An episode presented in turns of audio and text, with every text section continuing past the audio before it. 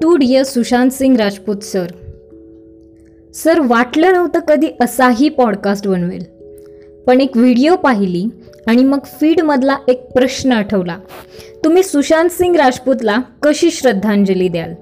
आणि मग म्हटलं यावर पॉडकास्ट करूनच टाकूयात.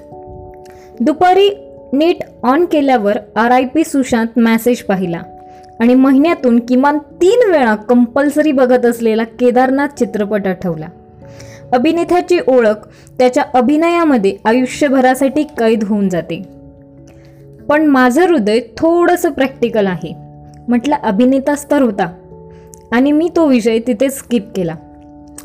त्या दिवशी व्हॉट्सॲप इन्स्टा यूट्यूब सगळीकडे दुःखाची लहर होती. प्रत्येकजण मेंटल हेल्थबद्दल सांगत होते.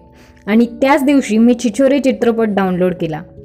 चित्रपट पाहून झाल्यावर घरून कमेंट आली. इतका छान होता. काही ना काहीतरी झालंच असतं. सुसाईड नव्हतं करायला पाहिजे याने. संध्याकाळी मैत्रिणीसोबत बोलताना हिरो होता म्हणून एवढी पब्लिसिटी झाली. नाहीतर चित्रपट छान होते राव त्याचे. अशा कमेंटसुद्धा मारून झाल्या. दुसऱ्या दिवशीही सोशल मीडियावर तुम्हीच होते. काही इन्फ्लुएन्सर स्वतःचा खडतर प्रवास सांगत होते. दुसऱ्या दिवशी नेपोटिझम शब्द हिट झाला होता. कोरावरही तुमच्याबद्दल काही प्रश्न आले होते.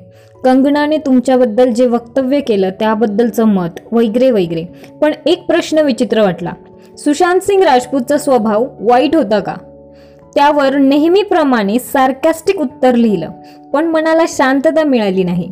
व्हॉट्सअपला तुमचे अगदी मरणाचेही फोटो लोकांनी टाकले. तुमचा हसरा चेहरा बघायची सवय असलेल्या माझ्यासारख्या मुलीसाठी ते बघणं कठीण होतं. म्हणून अशांना शिव्याही द्याव्याशा वाटल्या. पण नंतर शांत झाले. तुम्ही जिवंत असताना तुमच्या अभिनयाने लोकांना मदत केली. पण तुम्ही मेल्यानंतरही यूट्यूबवर अनेकांनी व्हिडिओ बघून लोकांसाठी आठवणी ताज्या करून ठेवल्या. पण नेहमीप्रमाणे काही विचित्र लोक याला अपवाद ठरले. काल मी एका बयेची व्हिडिओ पाहिली. तिला पाहिल्यावर ती फिल्ममध्ये असल्याचं आठवलं. आता एवढी प्रसिद्ध नसेल ती पण तुमच्यावरच्या तिच्या वक्तव्याने मी आपोआप तिचं इंस्टाग्राम प्रोफाईल पाहिलं. पाहिलं तर डिस्क्रिप्शनमध्ये तुमच्याबद्दल न्यूज आणि वरती स्वतःचे फोटो किंवा व्हिडिओ होते. लेटेस्ट न्यूजने प्रसिद्धी मिळवण्यासाठीची ही खटपट पाहून थोडं वाईट वाटलं. पुढे अशीच यूट्यूबला स्टोरी पाहिली ज्यामध्ये व्हिडिओ तुमची होती आणि मेसेज होता फॉलो माय चॅनल आणि त्याचं चॅनल होतं टेक्निकल बॅकग्राऊंडचं तक्रार नाही आहे माझी. ही लोक कुणाचा कितपत उपयोग करून घेतात हे त्यांना स्वतःलाच कळत नसेल. मला सगळ्यात जास्त दुःख तेव्हा झालं जेव्हा मला तुमची दुसरी बाजू कळाली. तुम्ही तुमच्या फॉलोअर्ससोबत कनेक्टेड होता आणि फिजिक्स ॲस्ट्रॉनॉमी यांसारख्या गोष्टींमध्ये तुम्ही रमत होता. हे सगळं माहीत झाल्यावर माझी तुमच्याबद्दलची रिस्पेक्ट अजून वाढली. एक ॲक्टर असेल आणि जेव्हा तो आत्महत्या करतो तर त्याचं नक्की अफेअर असेल असं डोकं नसलेल्या पक्षांमधल्या लोकांना वाटणं साहजिक असतं. सर तुमच्या मृत्यूचं कारण अजून स्पष्ट झालेलं नाही पण तुम्ही एक लाट उसळवून गेला आहात. आज सगळ्यांना आपल्या जवळचा माणूस गेल्यासारखं दुःख होतंय. सर कुठेतरी ही मीडियासुद्धा याला जबाबदार असावी असं मला वाटतं. यांनी कधीही तुमची चांगली बाजू आमच्यासमोर मांडलीच नाही. जिवंत असताना मी तुम्हाला काही शोजमध्ये आणि काही इंटरव्ह्यूजमध्ये पाहिलं होतं. पण जास्तीत जास्त तुमच्याबद्दल कॉन्ट्रोवर्शियल बातम्याच मीडियाने जास्त दाखवल्या.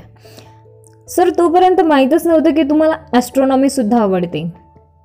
ही लोक जी आज स्टार किड्सला अवॉर्ड मिळाल्याबद्दल चिडतात ती स्टार किड्सलाच फेमस करत आलेली आहेत. नेहमी नेहमी स्ट्रगलिंगच्या किंवा फेक ॲक्सेंटच्या व्हिडिओज समोर दाखवले जातात. आणि मग चांगले ॲक्टर तर पडद्यामागेच राहतील ना? आता तरी मीडियाने सगळ्यात चांगल्या ॲक्टर्सबद्दल जास्त माहिती दिली पाहिजे किंवा त्यांना जास्त पडद्यासमोर आणण्याचा प्रयत्न केला पाहिजे मी आशा करते की तुमच्या ह्या त्यागाने जी ज्योत सामान्य जनतेत पेटली आहे ती अशीच बाधित राहो आणि तुम्हाला तसेच जे कॉमनर्स या नेपोटिझमच्या जाळ्यात अडकतात त्या सगळ्यांना न्याय मिळो. आणि तुमची स्माईल तुमच्या अभिनयासारखीच नेहमी आमच्या मनात ताजी राहू. तुमचीच एक फॅन दिशा.